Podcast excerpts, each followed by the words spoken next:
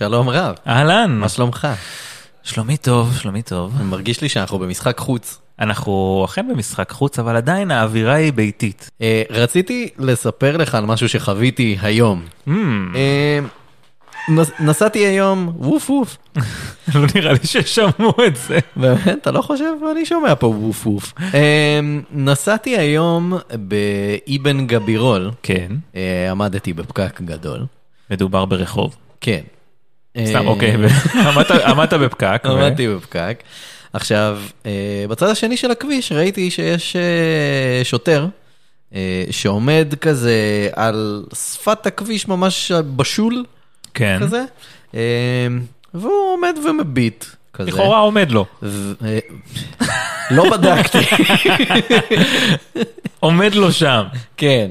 כן. אז, אז קיצר, הוא עומד שם ומביט. עכשיו, אני שם לב, אה, באמת הבחנתי בכך שהיו מלא רוכבי אופניים. כן, אה, הבחנתי לב. שנוסעים אה, לכיוונו, כאילו, שחולפים על פניו. הרבה, כאילו, היו שם אה, אה, ילדים, אה, בני נוער ובוגרים ובוגרות. סבבה? כן, ואז, במקרה, כשסתם הסתכלתי על רוכבי האופניים עוברים על פניו וזה, ראיתי שהוא עוצר אחד מהם, כאילו, לשיחה קלה. לשיחה. כן. כן. נחש מה המאפיין של אותו אדם שבאופן ספציפי אה, אה, נעצר אה, לשיחה קלה על ידי האדם הזה. אדם זר, אה, מהגר. אני לא, אני לא חושב כי הוא עובד בוולט, הוא היה כאילו שליח של וולט, אוקיי. אבל הוא היה אה, כהה עור מאוד, כן, כן. והוא נעצר שם. הוא ל- זה כן, שתפס כן. את תשומת ליבו של הוא השוטר. נעצר שם לשיחה, והשוטר כאילו, אה, אין לי מושג מה הם אומרים, כן, אבל כאילו, שוטר כזה מדבר עם שפת גוף כזה תקיפה, כזה, ו, והבחור אה, מוציא איזשהו, אה, אני מניח תעודה מזהה מהכיס, משהו כזה. והוא כאילו סופר רגוע כזה בקטע של, טוב, זו לא פעם ראשונה. ברור, כזה. לא, אתה מתרגל לזה כשאתה... כן, אני כן. מניח. אני משוכנע. כך שמעתי. עכשיו, כאילו, מה שגם עבר לי בראש זה כזה, אני, אני ממש רוצה להגיד משהו, כן. אבל מצד שני, אני לא רוצה להגיד כלום כי אני כאילו, אני ממהר הביתה, ומה יצא מזה, וכאילו מיהרתי להוציא את דובי לפני שיצאתי לפה להקליט. אקטיביזם זה לא כל. כך נוח. בדיוק. כן. וכאילו, ממש זה, זה ישב עליי כל הנסיעה הביתה. שאמרת הייתי צריך להגיד משהו. בקטע של, הייתי, רציתי נורא להגיד משהו, לא אמרתי כלום, האם זה בסדר שלא אמרתי כלום? האם, האם כאילו, זה, זה, זה סבבה שלא אמרתי כלום כי זה לא ענייני ואני לא באמת יודע מה קרה שם, זה הכל מהתבוננות בלי לשמוע כלום, אז אולי נכון. כאילו הכל היה סבבה. מצד שני, כאילו, רבא, כל כך הרבה נסעו על פניו, כאילו, רק את הבחור הספציפי הזה. הוא עצר, זה לא, אין מצב שזה סתם, ואין מצב שזה בגלל שהוא שליח וולט. לא, כי באשכרה 90% מהנוכחים ברחוב הם אה, שליחים של וולט. אקזקטלי, וכאילו, ניסיתי להבין מה, מה אני מרגיש עם זה, לא, לא בקטע של מה קרה שם, כי ברור מה קרה שם, ואני יודע איך אני מרגיש כלפי זה, ניסיתי להבין איך אני מרגיש כלפי עצמי, וההתנהגות שלי בסיטואציה. תראה, וזה לכאן או לכאן. אני לא חושב שבשום מצב לא היית חייב להתערב, וזה לא היה האחריות שלך ברור. להתערב. זה אחד. דבר שני, בגישה התועלתנית, האם אתה חושב שהיית מצליח אה, לשפר את הסיטואציה? אז אה, אפשר כבר בשלב הזה לטעון שטוב שלא התערבת, ואולי עשית את הדבר הנכון, כבר עוד לפני שאנחנו מפתחים את זה הלאה. יכול להיות, כאילו כבר הרצתי לעצמי, אה, אה, כאילו, תרחיש כזה של, טוב, אני לא מגיע להקליט היום. כן, בקטע כזה. לא, זה... בוא נגיד, אתה היית מגיע להקליט, אבל היית... כנראה, התחושות שלך, אני לא חושב שהיו משתפרות. אה, היית יכול לא. מאוד להיגרר לסיטואציה של אה, עצבים שם, ותחושת אי צדק אפילו גדולה יותר, ולפעמים יכול להיות ש... אה, racial profiling is a thing, ואתה פשוט צריך לתת לזה לקרות בסיטואציה הזאת, ופשוט שהיא תסתיים כמה שיותר מהר, זו גישה אחת, כי לא בטוח שהשינוי המיוחל יצמח מתוך הסיטואציה שאתה נמצא בה. בטוח שהוא לא. אני, זה- אני משוכנע שכאילו הייתי אומר משהו בשביל אולי שאני ארגיש יותר טוב וגם שהבחור ירגיש יותר טוב. כן. הש, השוטר לא היה רואה את זה בעין טובה בשום צורה. אה, ולא היה משנה שום דבר בהתנהגות שלו בעקבות משהו שאני אומר לו. כן. אז להפך, הוא היה רק חושב לעצמו, מה האשכנזי הזה בא להגיד לי איך לעשות את העבודה שלי. זה כאילו. זה, הוא כנראה זה היה גורם לו להתבצר בעמדה שלו עוד יותר. אדם עם חזות אשכנזית כן. מאוד. כן, ואם זה כזה סבבה לך איתם, שיבואו, יהיו בשכונה שלך ונראה מה, איך תרגיש. אני מרגיש עם זה סבבה. כן, אז... כן, שיכנסו לבריכה שלכם שם ברמת אביב. ומה עם. הילדים שלך? Mm, אין לי ילדים, אבל כאילו גם אם היו לי, מה זה משנה? לא יודע, תשמע, זה סיטואציה קשה, מבאסת. רואים את זה מן הסתם בשדות תעופה, לא רק עם האוכלוסייה הזאת, גם עם אוכלוסייה, אתה יודע, ערבים, מזרחים, כל דבר שהוא ב, בשכונה של אה, יכול להיראות כמו, זה, זה קשה ו... אין לי, הלוואי שהייתי יכול להגיד אה, משהו יותר חכם על זה, אבל נראה לי שפעלת נכון בהתחשב בסיטואציה, ואני אומר את זה כמי שכן, בעד אה, אקטיביזם ולעשות מאוד. ולהשמיע, אני חושב שפה הוצאת את המקסימום מהסיטואציה. לא כן, כאילו אמרתי, טוב, בוא לפחות נדבר על זה בגדר של כן, משהו. יש את זה. סימן טבעי על תחושה טובה לעצמי. אין ספק שאתה, אתה יכול, אתה יודע מה, אני נותן לך פטור מלמחזר איזה בקבוק היום. תודה רבה. אה, טוב, נעשה פתיח וזה.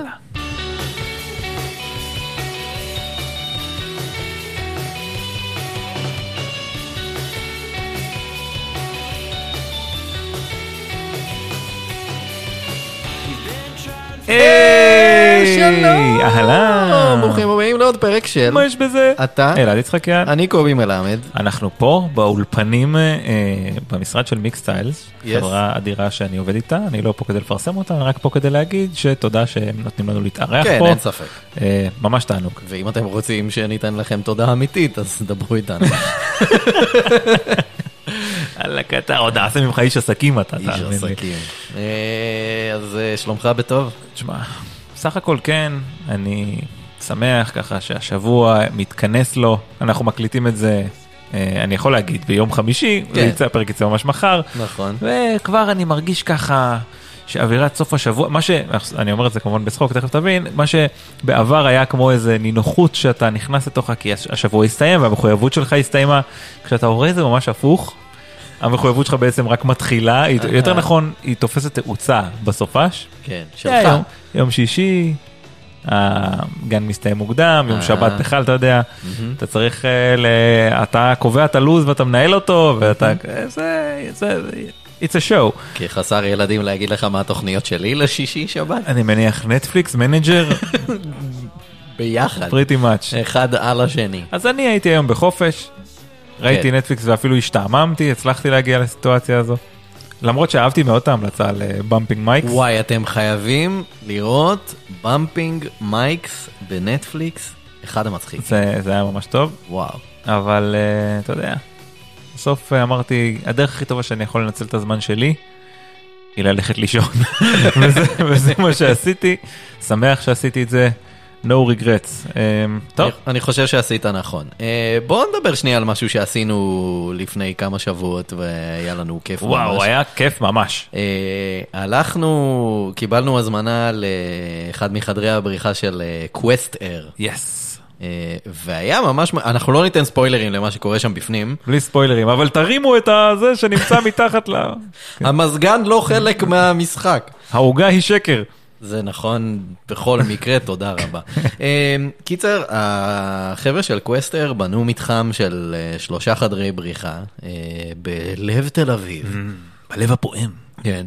אה, וזה אחלה דבר, באמת שממש נהנינו, כאילו. כן, כן, לגמרי. היה כיף, היה מעניין, היה מאתגר לפרקים, לפרקים. אה, אבל אה, וואלה, אנחנו ממש טובים. אני חייב להגיד. שהיה איתנו חבר, אה, גיבל, שהוא לדעתי סוג של ג'וקר נכון. בדברים האלה. והחבר השני שהיה איתנו זה עידן בן טובים, שבמשך תקופה מה שהוא עשה זה לכתוב ביקורות על חדרי בריחה. וואו, נכון, עידן הוא כאילו גם יש לו כל כך הרבה ניסיון בדבר הזה. כן.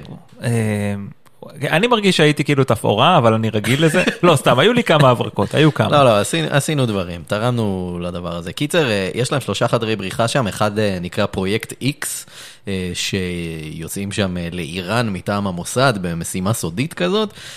יש להם את טיסה 301, אה, שזה פשוט משהו שקורה במהלך טיסה, אנחנו לא נספר שוב לא מה נספר. קורה שם במהלך הטיסה, אבל כאילו חווייתי מאוד. ויש להם אה, חדר בריחה שנקרא מרסר אה, 112, שהוא נחשב אולי לחדר הבריחה הקשה ביותר בארץ. אה, זה, הם מחפשים איזשהו חומר אה, בבית של אה, איינשטיין, כזה, אריק איינשטיין. אה, כן. איזה חומר כן. אפשר למצוא שם. אפ- אפשר היה... קלטת האליפות של הפועל. אפשר היה למצוא שם כל מיני סוגים כן. של חומרים. כן. אה, בכל מקרה, אז באמת, אה, שלושה חדרים ממש מגניבים, יצא לנו לראות ככה טיפה מכולם. אה, בנוסף, הם גם עושים אה, חדרי בריחה ניידים לכזה, גם לקבוצות גדולות של כאילו עד 800 איש, אתה יודע, כזה, חפש את המטמון וכל מיני כאלה. מדהים. הם עושים חוויות ממש מגניבות.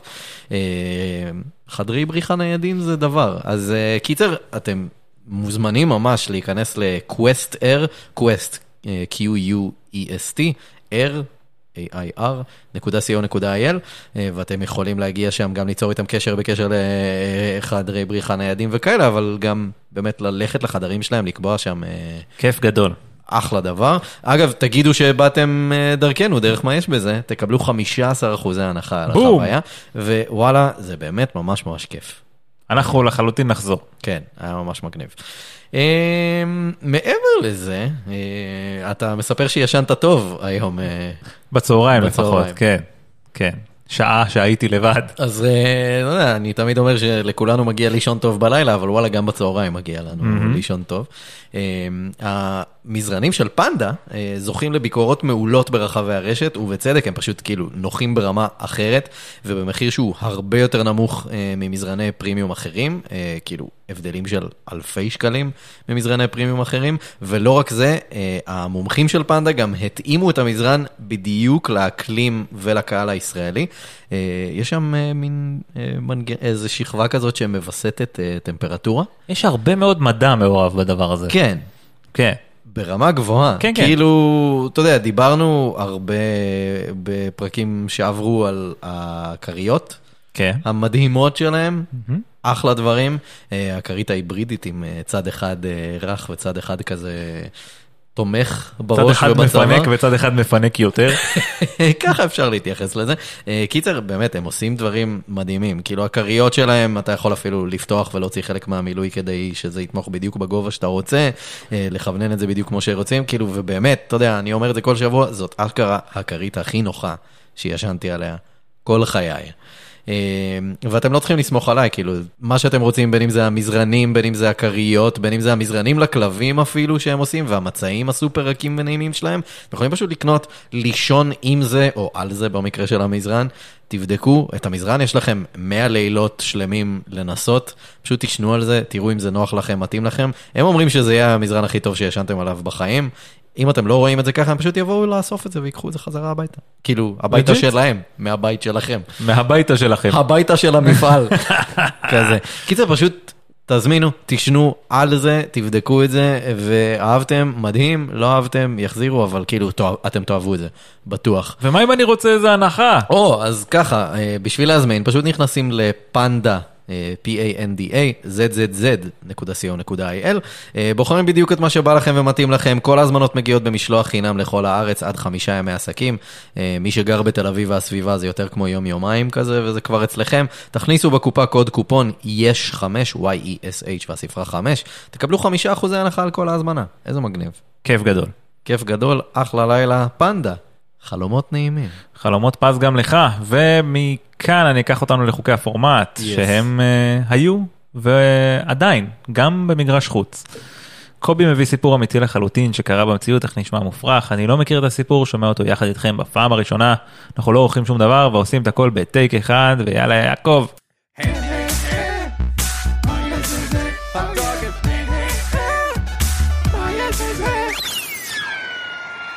אגב, אני עכשיו קולט שעל החולצה שלך כתוב יאשו. כן, יאשו. למה זה לא אמור להיות יושי? אה, זה אמור, אבל אם תסתכל על הציור שלו, זה לא בדיוק יושי, נכון. הוא כזה דומה, אבל הוא לא בדיוק דומה. זה כאילו, זה להיכנס לעומק אם אתה רוצה הסבר של מה זה אה, הדבר זה הזה. לא נראה אני לי. רק אגיד, מי שמכיר את הגיים גרמפס ביוטיוב, זה רפרנס לסרטון שלהם. אוקיי. אה, כפרה עליהם, האנשים הכי מצחיקים בעולם היוטיוב. טוב, יאללה, בואו נצא לעניינים. רלף ריינס ג'וניור, יש קשר לרינו ריינס? יש קשר, כן, רנגיד, was an outlaw. ובובי סיקס קילר. He was a bounty hunter. And good at his job. אוהדי הוא ישר גם ישר גם הוא נותן לו ציון. אוהדי האבקות ישאלו אם יש קשר לרומן ריינס. אה, לא. אז רלף ריינס ג'וניור נולד אה, בשנת 1947 אה, בגסטון, אורגון. אוקיי. אה, גסטון היא עיירה קטנה מאוד עם 600 ומשהו תושבים. באורגון גם קורים הרבה דברים מוזרים. נכון, אה, וזה בערך שעה נסיעה מפורטלנד, שהיא כאילו מעוז ההיפסטרים המוזרים של העולם. Yes. אה, אביו, רלף סיניור, היה טייס קרב מעוטר במלחמת העולם השנייה. בשנת 1958 רלף סיניור קנה שטח חקלאי גדול באזור והקים שם מטע עצים גדול בשם ריינס Tree Farm. ממש ריינס פורסט.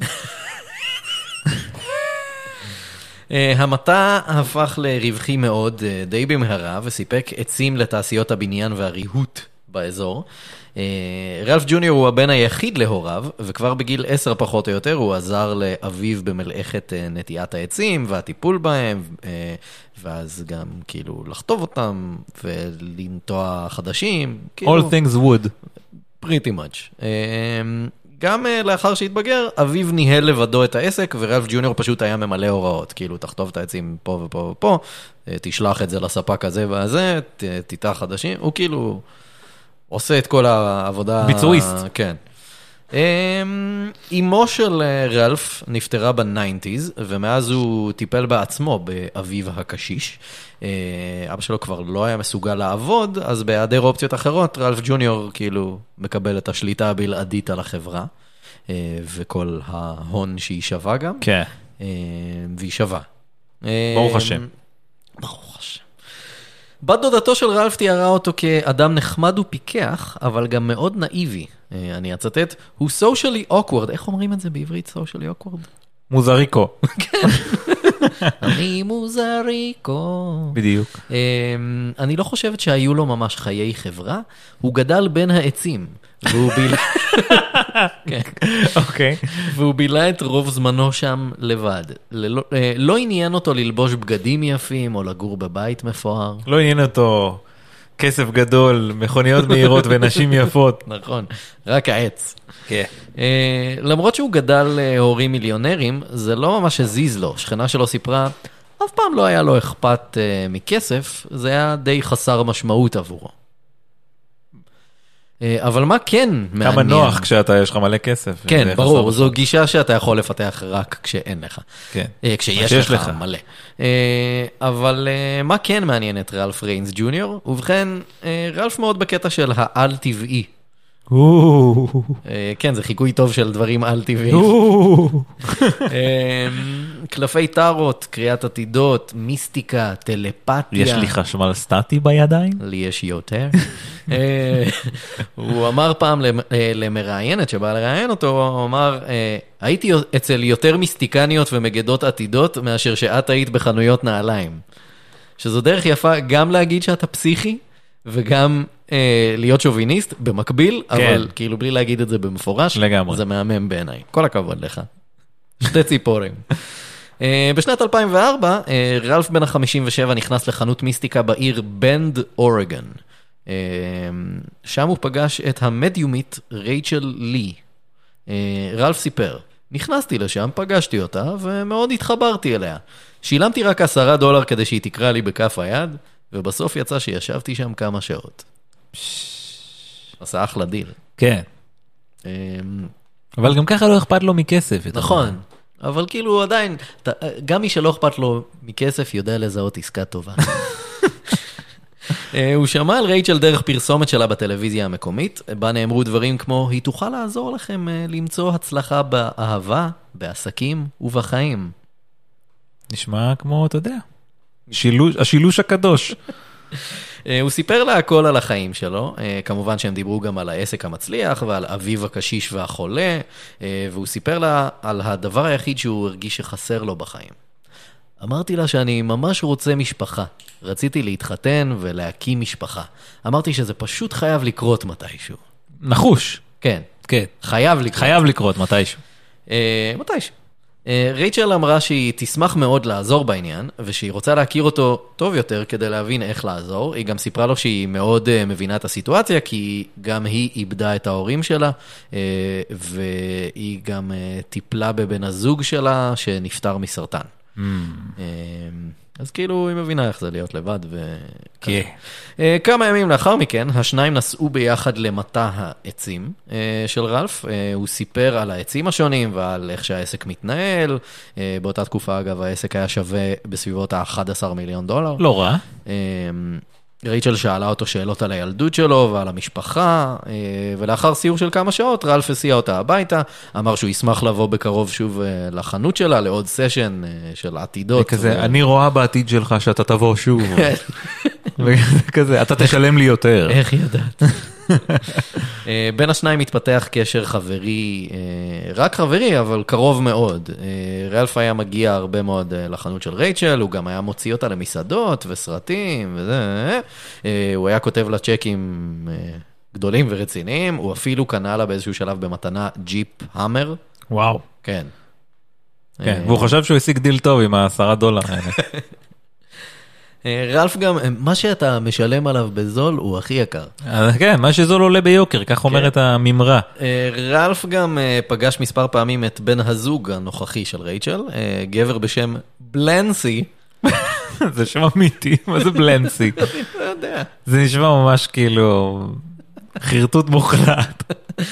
אה, רלף אפילו העסיק את בלנסי בתור שיפוצניק והנדימן בבית שלו וגם אה, בעסק שלו. הנדימן. כל מיני עבודות.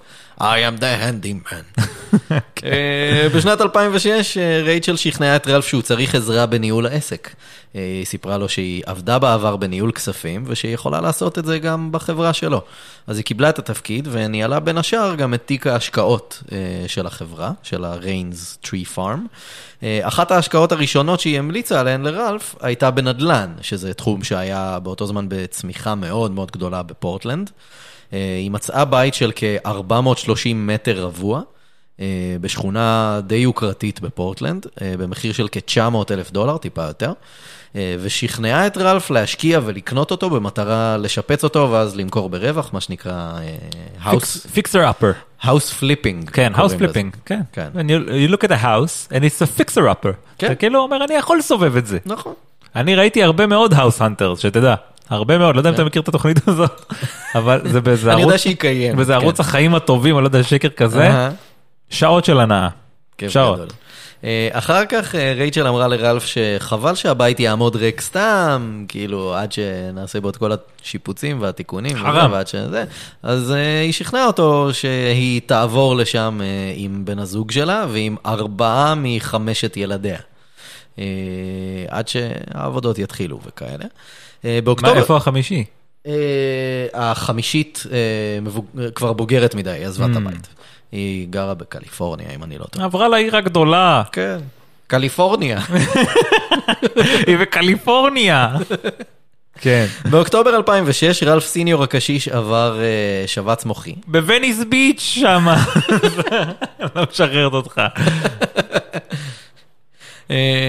אז כל המוזריקים. זה חיקוי מושלם של הרבה שאני מכיר בז'אנר. הרבה. אה, הוא נזקק אה, לסיוע צמוד אה, 24/7, וזה משהו שהבן שלו, אה, רלף ג'וניור, לא מסוגל לתת לו. אז רייצ'ל אמרה שבעבר היא התנדבה במרכז אה, גריאטרי סיעודי, וגם יש לה ניסיון, אתה יודע, עם ההורים שלה ועם בן הזוג שלה שהיא עזרה לו לפני שהוא נפטר אה, מסרטן וזה וזה. אז היא הציעה כאילו, טוב, נתת לי לגור בבית, אז בוא תן לי לטפל באבא שלך, כן. שיגור איתנו. אה, אז הוא ישן על מיטה של בית חולים, שם, והמיטה הייתה ממוקמת במסדרון בבית, כי כל חדרי השינה היו דפוסים. Mm. או לחלופין, אתה יודע, פשוט לתת לו חוויה ריאליסטית של איך זה להיות כן, בבית חולים. הזקנה במסדרון כאילו, אשכרה. כן. אה, מבחינת אה, רלף ג'וניור הסידור היה מאוד מאוד מוצלח, כי יש לו מישהו הנדימן שעושה את כל השיפוצים והתיקונים של- שלו, יש לו נדל"ן, יש לו חברה טובה שמטפלת באבא שלו הסיעודי. מדהים. אה, הכל ממש מסודר חוץ מדבר אחד שחסר לו. עדיין אין לו אהבה אה. למשפחה שהוא הקים. אבל רייצ'ל שוב ושוב הרגיעה אותו ואמרה לו, זה יבוא אולי אפילו ממש בקרוב. באוקטובר 2007, רלף היה בדרכו חזרה הביתה מדנבר, שם הוא היה בכנס מקצועי של תעשיית העץ. זה- נורא חמוד שיש כאילו כנסים לכל תעשייה. אה, אני מדמיין כולם כזה, אתה יודע, מחופשים לבונים. שרים את שיר ה Lumberjack של מונטי פייתון שאני כל כך אוהב. משווים דיקטים דיקט pic. כזה. וואי, כל הפרטי שלי מלא בדיקט pics. אמ, קיצר, אז אה, רלף בדרך חזרה הביתה מדנבר, והוא... זה- בלי לעשות בדיחת כאילו wood וכאלה. כן, כמובן, לא, זה נמוך מדי. יש נמוך מדי בפודקאסט הזה. לא. אוקיי. אה, הוא ישב בשדה התעופה בפורטלנד וחיכה שרייצ'ל תבוא לאסוף אותו הביתה. אמ, לפתע, אישה בלונדינית צעירה ניגשה אליו ופתחה איתו בשיחה. פתאום, פשוט ככה. הפלא ופתע. אה, היא הייתה חמודה וחייכנית והיה לה מבטא בריטי כזה, שכזה עשה לו מגניב כזה. אה, היא התיישבה ליד רלף וסיפרה שהיא מאנגליה ושאשרת העבודה שלה בארצות הברית אה, עומדת להסתיים. היא הביעה חשש שאם היא לא תמצא עבודה חדשה בקרוב, היא תגורש חזרה לאנגליה כנראה. אה, והכי חשוב, היא אמרה לו שהיא מדיומית, והציעה לקרוא לו בכף היד. איזה צירוף מקרים. עכשיו, בשלב הזה, היא הציגה את עצמה ואמרה, אה, שמי מרי מרקס, קוראים לך רלף, נכון? והוא בטח לא חשד בכלל, לא. זה שעושים עליו פה מהלך. לא. היא אמרה שהיא יודעת שיש לו עסק גדול, לא אמרה למה, אבל היא יודעת שיש לך עסק גדול, אה, ואני יודעת שיש לך אבא מאוד מאוד חולה, והוא פשוט היה בהלם טוטאלי. הלם, הלם, הלם. ואז השיחה נקטעה באופן פתאומי, כי רייצ'ל הגיע לאסוף אותו. או, מי זאת האישה המסתורית הזאת שפה איתך? אז לא, זה פשוט כאילו, הם, הם כזה, טוב, יאללה, אני חייב ללכת. אני הם, מרגישה נוכחות מאוד חזקה פה מהכיוון שלה. הם, הם החליפו טלפונים מהר כן. כזה, והם נסעו, כאילו, רייצ'ל ורלף, וכל הנסיעה חזרה, רלף לא מפסיק לדבר על האישה המעניינת שהוא פגש, אה, ואיזה מדהימה היא. ואני חייב לדבר איתה עוד, ואיך היא ידעה, וכזה, כזה, כזה. סתום מנוע. בתוך זמן קצר מאוד, אה, מרי הצטרפה לעסק של רלף ועבדה במשרה חלקית יחד עם רייצ'ל בניהול הכספים. אה, בזמן שהיא עבדה במשרה נוספת בקליפורניה. אה, מבחינת אה, רלף זה היה סידור מעולה. הוא גם יכול להיות קרוב אליה, שזה כן. אחלה, וגם כאילו יש מישהי שתשים עין על רייצ'ל בקטע של הכספים, כי אתה יודע, לך תדע. אז כאילו יש לו מין בקרה כזאת משני הכיוונים. בקרו. בקרו. אה, מבחינתו הוא יכול היה לישון בשקט, אה, בידיעה שהעסק בידיים טובות, ועם הזמן הוא כזה שחרר יותר ויותר את השליטה שלו על העסק והכספים. אה, ובאמת בתחילת 2008, אה, רלף חתם על הסכם שמעביר את כל השליטה על כספי החברה לרייצ'ל ולמרי, ונתן להן ייפוי כוח בלתי מוגבל לקבל החלטות עסקיות בנוגע לחברה. וזהו, הן בפנים. מה יכול להיות כבר? קח, תעביר את השליטה בחברה למדיומים. כן. וכאילו, תראה איך הרווחים שלך צומחים, כי הן יודעות מה הולך לקרות. כן, יעשו לך קסם ויעלימו אותו. בערך באותה התקופה, מרי פנתה לרלף בבקשה לעזרה. היא הייתה חייבת גרין קארד כדי להישאר באמריקה, והדרך הכי פשוטה לעשות את זה. להתחתן, כן. אז הוא הבין את הקטע, והוא גם היה די בקטע. אז השניים התחתנו, אה, הם מעולם לא גרו ביחד, אף פעם לא היה ביניהם משהו פיזי, מימוש נישואין, כל כן. הבולשיט הזה. אה, אף פעם לא היה שום דבר. אה, אבל שניהם רצו ילדים גם בנוסף להכל. אה, אז מרי שכנעה את רלף אה, לעבור ביחד תהליך של הפריה מלאכותית, אה, שהוא כמובן מימן בעצמו בשמחה כי הוא ממש רוצה ילד. כל התהליך התבצע בקליפורניה, שם היא גם ילדה את התינוק, ואז היא קראה לו ג'ורג'יו ארמני. מ, אוקיי, זה השם של התינוק. זה השם שלו? כן. ג'ורג'יו ארמני ריינס. כן. כן. אה, אבל בפועל, אה, התינוק לא באמת היה אה, לא שלו, והוא אפילו לא היה התינוק שלה. כי מה שקרה בפועל, היא פשוט לקחה את התינוק של אחותה הגדולה. האחותה הגדולה היא הבת הבכורה של רייצ'ל שגרה בקליפורניה. כי, מה? כי מרי היא בעצם פורשה לי, הבת השנייה של רייצ'ל לי. אוקיי, פשוט הוא לא הכיר כאילו את ה... את, ה... את כל הילדים, obviously, נכון. אז אה, פשוט הביא לו... עכשיו, לא רק זה, היא גם עם פאה בלונדינית ומשקפיים. אה, זה בכלל היא אפילו לא נראית כמו עצמה. כן. והיא כאילו סיפרה לו שהיא עובדת אה, במשרה אחרת בקליפורניה, כדי שכשאם הוא יראה אותה כזה... זה כאילו הריצו כאילו, עליו fully blown scam, כאילו. בצורה הכי מגעילה. שיש. אגב, כשהם נפגשו בפעם הראשונה, היא הייתה רק בת 17. שזה חוקי, אבל כאילו, הוא, הוא גם לא ידע את זה, היא הציגה את עצמה בתור בכלל? אשת עסקים ה- כזה. בריטי, מה הקשר כאילו? זה פשוט הס- הסכם, למה? כזה, בקטע של שירחם עליו וייקח אותה לעבוד מהר, כי היא כן. עומדת להיגמר לה אשרת העבודה, אז היא חייבת עבודה עכשיו. כן. כזה. עכשיו, אה, השם מרי מרקס נבחר בגלל שזה השם של האימא הביולוגית של רייצ'ל. זה, זה השם שלה. שיט. אמ, רגע, ומה זה פשוט לקחה ילד? היא כאילו, הנה, זה הילד, הייתי בהיריון עכשיו. היא נעזרה בילד. עכשיו, שוב, היא אומרת שהיא אה, בקליפורניה עובדת, אז היא פשוט מחזירה אותו הביתה. אבל היה, יש שלב של, כאילו, של הריון. כן, מה עם זה? כן. נכון. אוקיי, כן, כן, פשוט איכשהו זה עבד. כן, אני מניח עם כרית כלשהי או משהו. וואו. אמ, אחלה. אה, כמובן שלא היה לו מושג משום דבר מכל מה שאמרנו עכשיו. אה, בינתיים, רייצ'ל לי מכרה כמעט את כל מה שהיה בתיק ההשקעות של רלף ושל החברה. אה, של החברה בינתיים, סליחה, לא, לא הדברים האישיים שלו. הכסף הגיע, למרות שזה תכלס אותו דבר. אה, הכסף הגיע לחשבון הבנק של העסק, ומשם רייצ'ל העבירה סכומים נכבדים לחשבון שלה, וגם לחשבונות של אה, בלנסי. אה, ו- בלנסי. ושל בתה פורשה. תיק ההשקעות של החברה בשווי של כ-3.8 מיליון דולר, נמחק לחלוטין בלי שאף אחד שאל אותו או הודיע לו. לא יאמן. שום דבר, לא היה פשוט לו לא מושג. אה, אחר כך רייצ'ל עברה לחשבון הבנק הפרטי של רלף, אה, היא הוציאה כרטיסי אשראי על שמו והשתמשה בהם כדי לצאת עם בלנסי אה, לחופשות במלונות יוקרה ב... מדמיין את בלנסי, פשוט איזה דביל נגרר כזה. קם בלנסי, כזה, אוקיי. אוקיי. אז אה, הם יוצאים לחופשות במלונות יוקרה בפריז, איטליה, במונקו. מונאקו?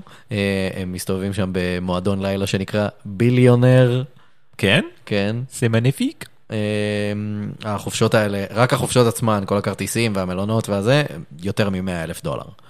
אה, בשום שלב אבל רלף לא חושב לשאול, איפה הכסף שלי? הוא לא חשב לשאול. הוא לא מסתכל, זה לא, לא מעניין לא אותו. יודע. לא אכפת לו. יש לו כן. מישהי שמנהל את הכספים, הכל סבבה. כן. אה, רייצ'ל ופורשה גם יצאו להם מלא סיבובי קניות. אה, הן הוציאו יותר מ-300 אלף דולר אה, בחנות של רשת היוקרה נורדסטרום. הממ, מכיר? בטח. כן. 300 אלף דולר. זה shit load of money, זה כאילו באמת, אני לא יודע איך מגיעים לסכומים האלה. שמע, הם מוכרים שם בגדי מעצבים וכאלה, אבל עדיין. עדיין. גם לזה זה מלא כסף. זה כש- זה כשהמטרה שלך היא להוציא כמה שיותר, אתה כן, תגיע לזה. בדיוק. בפברואר 2011, אה, רלף ריינס סיניור נפטר בגיל 91. אה, שנתיים לפני מותו, רלף ג'וניור כבר קנה חלקה אה, ומצבה אה, לשלושה קברים, כדי שאבא שלו ייקבר, ואז גם הוא ייקבר, וגם בשביל הבן שלו, ג'ורג'יו ארמני. אה, יכל להסתפק בשני קברים וחצי. לא משנה.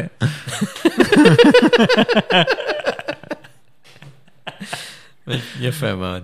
אה, לאחר זה מותו... לא באמת עובד ככה. לא, אבל זה לא לא, אבל בכל זאת. כן. לאחר מותו של אביו, רייצ'ל סיפרה לרלף ג'וניור שהוא ייאלץ לשלם סכום גבוה מאוד במיסי ירושה, ושהדרך היחידה שלו לעמוד אה, בתשלום היא על ידי מכירת החברה. אה, יש לציין מן הסתם שהמס הזה מעולם לא היה קיים שם. אה, רלף הסכים, וריינס טרי פארם נמכרה תמורת אה, 12.1 מיליון דולר. אה, באותו היום שהכסף מהמכירה נכנס, רייצ'ל ובלנסי קנו אה, רכב אה, פרארי ורכב בנטלי. אימא'לה. אה, זמן קצר לאחר מכן הם קנו עשרה שטחי נדל"ן, שרובם הומרו והפכו לחנויות אה, מיסטיקה, כזה psychic shops. נשארים ב scam business. כן. בשנת 2012, החוקרת המשטרתית ליז קרות'רס הייתה בדרכה לעבודתה בפורטלנד, ובדרך היא עברה בפרבר קטן בשם קנבי אה, באורגון. שם היא הבחינה בחנות מיסטיקה, שבשטחה חונה רכב פרארי עם לוחית הרישוי מיסטר ביג. וואו. היא חשבה שהשילוב הזה קצת מוזר, כן. כן. במיוחד בעיירה ממש קטנה, פרבר קטן כזה של פורטלנד, אז היא הריצה במחשב את אה, לוחית הרישוי וגילתה שהרכב רשום על שם בלנסי לי. אה, בבדיקה על השטח היא גילתה שהחנות רשומה על שמו של רלף ריינס ג'וניור. אה, לצערה של החוקרת, העיירה הקטנה הייתה מחוץ לתחום השיפוט שלה, Out of our jurisdiction. yeah. אה, אז היא לא הייתה יכולה לחקור יותר ממה שהיא עשתה כבר. אה, וזה פשוט נשאר לה בראש במשך תקופה, והיא כאילו לא ידעה מה לעשות עם זה, אבל ידעה שצריך לעשות משהו. אה, שנה וחצי לאחר מכן, היא הגיעה לסמינר מקצועי, שם היא פגשה חוקר בשם סטיב פלויד, שהוא במקרה החוקר המקומי של קנבי, העיירה הקטנה הזאת. אז היא שאלה אותו לגבי רלף ריינס, ובזמן שהם מדברים, חוקרת נוספת שנמצאת שם, אה, במקרה שמעה את השיחה, ואמרה שהיא מכירה את רלף מהעבודה הקודמת שלה במפעל עצים. אז היא הכירה אותו איזה כספק. הצטרפות מקרים. השלושה התחילו לחקור ביחד את הסיפור. אה, הם ביקרו את רלף בביתו, ושאלו אותו אם הוא יודע שיש רכבי יוקרה שנרכשו על שמו. והוא אמר שאין לו מושג. כן. אה, כשהציגו בפניו עוד ועוד ראיות על כך שהוא קורבן של הונאה, הוא פשוט אמר לחוקרים, דברו על זה עם רייצ'ל, היא מטפלת בכספים שלי. כן, הוא פשוט כל כך לא רוצה להתעסק בזה, כן. שהוא כאילו... והוא כל כך סומך עליה, כן, טוטאלית. כן, שילוב מסוכן. אה, מיד לאחר שהחוקרים עזבו, רלף צלצל לרייצ'ל וסיפר לה על החקירה. היא סיפרה לו שכן, היא הוציאה הרבה מהכספים, אה, וטענה שהיא הייתה צריכה להסדיר חובות אה, הימורים של בלנסי. אוקיי. ואז היא קנתה עם זה מכוניות כן, או משהו, כן. ברור. אה, החוקרים לא הצליחו ליצור איתה קשר, והם הבינו שהיא כנראה יודעת מה קורה, ושכנראה אה, הוא סיפר לה. אה, כן. שמדברים עליה. אה, החוקרים הגיעו לחנות בקנבי, והם עשו שם, עשו שם אה, חיפוש. אה, הם מצאו שם תכשיטים, שישה שעוני רולקס, אלפי דולרים במזומן, מטבעות לאספנים, הם אפילו מצאו את הפאה הבלונדינית של פורשה. אמ, אחר כך החוקרים הגיעו לחנות המקורית של רייצ'ל בבנד, אורגון. אה, שם הם אה, מצאו את רייצ'ל ופורשה. אה, בחנות היו גם תיקי גב ארוזים עם טלפונים ניידים וכסף מזומן. הם עשו חיפוש על פורשה ומצאו 36 אלף דולר במזומן בתחתונים שלה. וואו. אה, גם רלף היה שם. אה, הוא עבר לגור בגראז' כזה מאחורי החנות. איזה... באמת. כל כך עצוב באמת מה. שעשו לבן אדם הזה. ממש. אה, רייצ'ל ופורשה נלקחו למעצר, אה, יום לאחר מכן בלנסי הסגיר את עצמו. אה, שלושתם זכו לכתב אישום על 11 מקרים של הלבנת הון, אה, פלוס שני מקרים של קשירת קשר לדבר עבירה, אה, ושלושתם הודו באשמה. פורשה לי, שהייתה כבר בת 25, אה, נשפטה למאסר של שנתיים ותשעה חודשים. בלנסי נשפט למאסר של שנתיים. רייצ'ל, רייצ'ל לי נשפטה לתשע שנות מאסר, כי גם מצאו עוד דברים במהלך החקירה. אה, זמן קצר לפני המאסר שלה היא הספיקה כבר למצוא עוד קורבן להונאה.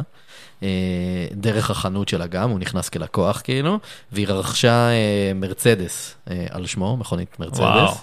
במהלך החקירה גם התברר שבשנת 1999 היא ביצעה הונאה נוספת בקליפורניה, שם היא רכשה שני רכבים על שמו של קורבן נוסף, יחד עם קניות נוספות על סכום של קצת יותר מ-100 אלף דולר. אתה מבין שכאילו, בגלל ה business, היא בחרה את ה business שמושך אליו דבילים. בתור כן. לקוחות, ואז ברור. כאילו, וואו, אתה ממש בעניין, אתה ממש דביל, בוא נבין כמה כסף יש לך. exactly. לא יאמן. זה הכי קל, כאילו, אחוזי ההצלחה שלך ברגע שאתה בתחום הזה וכבר תפסת מישהו, סופר גבוה אם אתה יודע לדבר, כן. אם יש לך מספיק. אנשים תמימים שייתנו בך הרבה אמון. יפ. אמ, סגנית התובעת הכללית של אה, מדינת אורגון אמרה, אה, רייצ'ל לי הייתה מאוד מיומנת בהוצאה לפועל של תוכנית מדוקדקת של הונאה. היא פיתחה יכולת בלהבין בדיוק מה הקורבנות שלה רוצים לשמוע, וליצור את הסיטואציה המושלמת כדי להוציא מהם כמה שיותר כסף. אה, הונו של רלף ריינס ג'וניור, שהיה מוערך בשיאו בכ-15.5 מיליון דולר, הצטמק למשהו כמו 200 אלף דולר. אה, הרשויות הצליחו בסופו של דבר להחזיר לו כ-8.5 מיליון דולר אה, על ידי מכירת... דברים שהם חילטו. רכוש וכאלה, כן? כן. אה, הם אפילו כאילו עשו איתה עסקת טיעון אה, כדי להוציא עוד דברים. אה, אבל למרות הכל, הוא עדיין לא מאמין שעשו לו משהו לא בסדר. זה מקרה מדהים אגב שהרשויות שומרות עליו בצורה אקטיבית, כן. מבלי שהוא בכלל רוצה או מעורב. נכון. כאילו, הוא לא הגיש תלונה, זה הוא מטורף לא בעיניי. חושב שפגעו זו בו. הצלחה משוגעת של כן. המשטרה שם. אמ, במהלך המשפט של, אה, של השלושה, הוא הגיש מכתב לבית המשפט וכתב, אני לא קורבן. כן. במכתב הזה. בעדות שלו במשפט, הוא סיפר, יש לי זיכרונות נהדרים איתם, עשינו הרבה דברים ביחד, וגם עם אבא שלי ועם ג'ורג'ו. אה, אני עדיין רואה את מרי כאישה אמיתית, ואותי כאותו הגבר שהתחתן איתה. מסכן, הוא כזה ביזר. ממש, ממש. גם היום בראיונות אה, רלף ריינס ממשיך לספר על כך שהוא מתגעגע אה, לשלושה, הוא ממשיך לענוד את טבעת הנישואין שלו. הוא אה, נשוי מבחינתו, מה זאת כן, אומרת? ומתגעגע מאוד לבן שלו שעבר לגור בקליפורניה עם אמו האמיתית. אה, אני מצטט, יש לי עניין אמיתי בחייו של ג'ורג'ו, למרות שהוא ככל הנראה לא אתה הבן מבין, שלי. ברגע שהוא כבר קנה את זה, שזה הבן שלו, זה קשה אתה לא לחזור יכול מהתחושות האלה. ש- אתה פשוט לא יכול להפריד. כן. אה, כשהוא נשאל אם הוא רוצה לומר משהו לשלושת האנשים שגנבו ממנו, הוא אמר, אני רוצה שהם ישתחררו ויצליחו ושיחיו את לא חייהם. יאמן.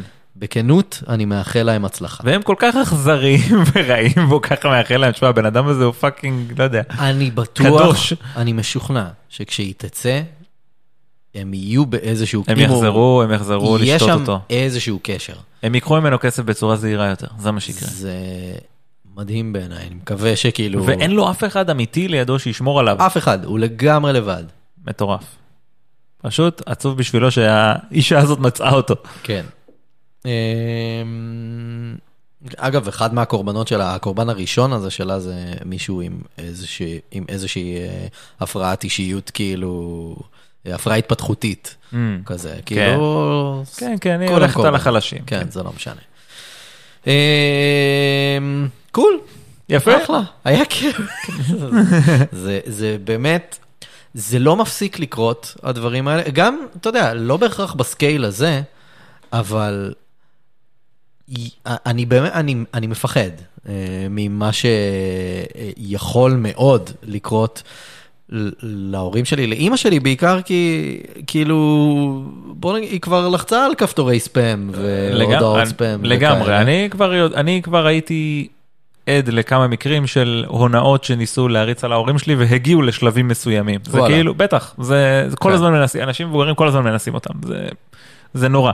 וזה קטע, כי כאילו, אתה יודע, כשאנחנו, כשהאינטרנט היה בהתחלה שלו, כן. אז כל הזמן אמרו לך כזה, אל תסמוך על שום דבר באינטרנט וכאלה. לאט לאט אתה יודע, האינטרנט הוא בכל דבר שאתה עושה. נכון. אז, ואנחנו- זה כבר לא אני נכנס רגע לאינטרנט. ואנחנו תמיד, תמיד היינו כאילו, ב, אני זוכר את עצמי, משכנע באופן אקטיבי במשך הרבה מאוד זמן, שיש דברים באינטרנט שאפשר בכיף לסמוך עליהם, ולא הכל זה הונאות, ויש דברים שהם מהימנים, והכל רציני. ועכשיו אני ממש מרגיש שאני בסיטואציה לגמרי הפוכה. של כן. זה שצריך להסביר לאימא שלי ולאנשים שאני מכיר, של כאילו, אל תסמכו על שום דבר שאתם קוראים באינטרנט, אלא אם זה כי מגיע... מ- אתה כבר, אתה גם מיומן ברמה אחרת. כן. אתה כבר בלי להתאמץ, אתה לא מתרגש מהפישינג והסקאמס, כי אתה פשוט, זה עובר לידך כבר. כן. אבל מסתבר שליד רוב המשתמשים, או אחוז לא, לא מבוטל מהמשתמשים, הדברים האלה לא עוברים לידם. למשל, כן. אני נגיד עיוור לפרסומות, Mm-hmm. אבל פרסומות זו תעשייה ש, ש, שמקיימת בהצלחה רבה מאוד, הרבה מאוד עסקים. נכון. אמ, וזו עובדה שזה עובד, אז זה אומר שתפרסם שם גם סכם, וזה גם יעבוד על אנשים מסוימים. נכון. זאת אומרת, זה כאילו, אינטרנט זה מקום מסוכן, בקיצור. אה, אין ספק. צריך לדעת ממה ליהנות וממה להיזהר. אה, זה היה עוד פרק של. מה יש בזה? ולפני שנסיים רק נזכיר שאם אתם בעניין של חדרי בריחה וחוויה באמת באמת מגניבה וכיפית ומעניינת ומאתגרת, כנסו ל-questair.co.il, תזמינו לכם אה, מקום באחד מחדרי הבריחה שלהם שהם מעולים, אה, תגידו שבאתם דרכנו, תקבלו 15% הנחה, אה, ומעבר לזה נגיד, אה, מזרן מדהים. מצעים סופר רכים ונעימים, הכרית הכי טובה בעולם, השתבח שמה, אפילו מזרנים לכלבים, כנסו לפנדה, ZZZ, co.il, אה, תזמינו שם מה שבא לכם, תנסו, תשנו על זה אה, בבית ותבדקו בעצמכם. אה, קוד קופון יש חמש לחמישה אחוזי הנחה דרכנו. אה, וזהו, ספר להם איפה אנחנו נמצאים. אפשר למצוא אותנו בספוטיפיי, באפל פודקאסט, בכל אפליקציות הפודקאסטים, אנחנו נמצאים באתר שלנו, מה יש בזה דוט קום, אנחנו בפייסבוק, תיכנסו אלינו למה יש בזה הקבוצה, אנחנו בטוויטר, באינסטגרם, אנחנו ביוטיוב יש לנו ערוץ, אנחנו, אה, יש לנו גם עמוד בפטריון, מי שרוצה לתמוך בנו בכמה שקלים, נודה לו מאוד, ויש תשורות מגניבות, patreon.com/מה יש בזה, רעיונות לפרקים, לשלוח אך ורק ל-ideas את מה יש בזה דוט קום. יס. תודה רבה יעקב, תודה למיקסל שאירחו אותנו פה. תענוג. ועד הפרק הבא, יאללה ביי.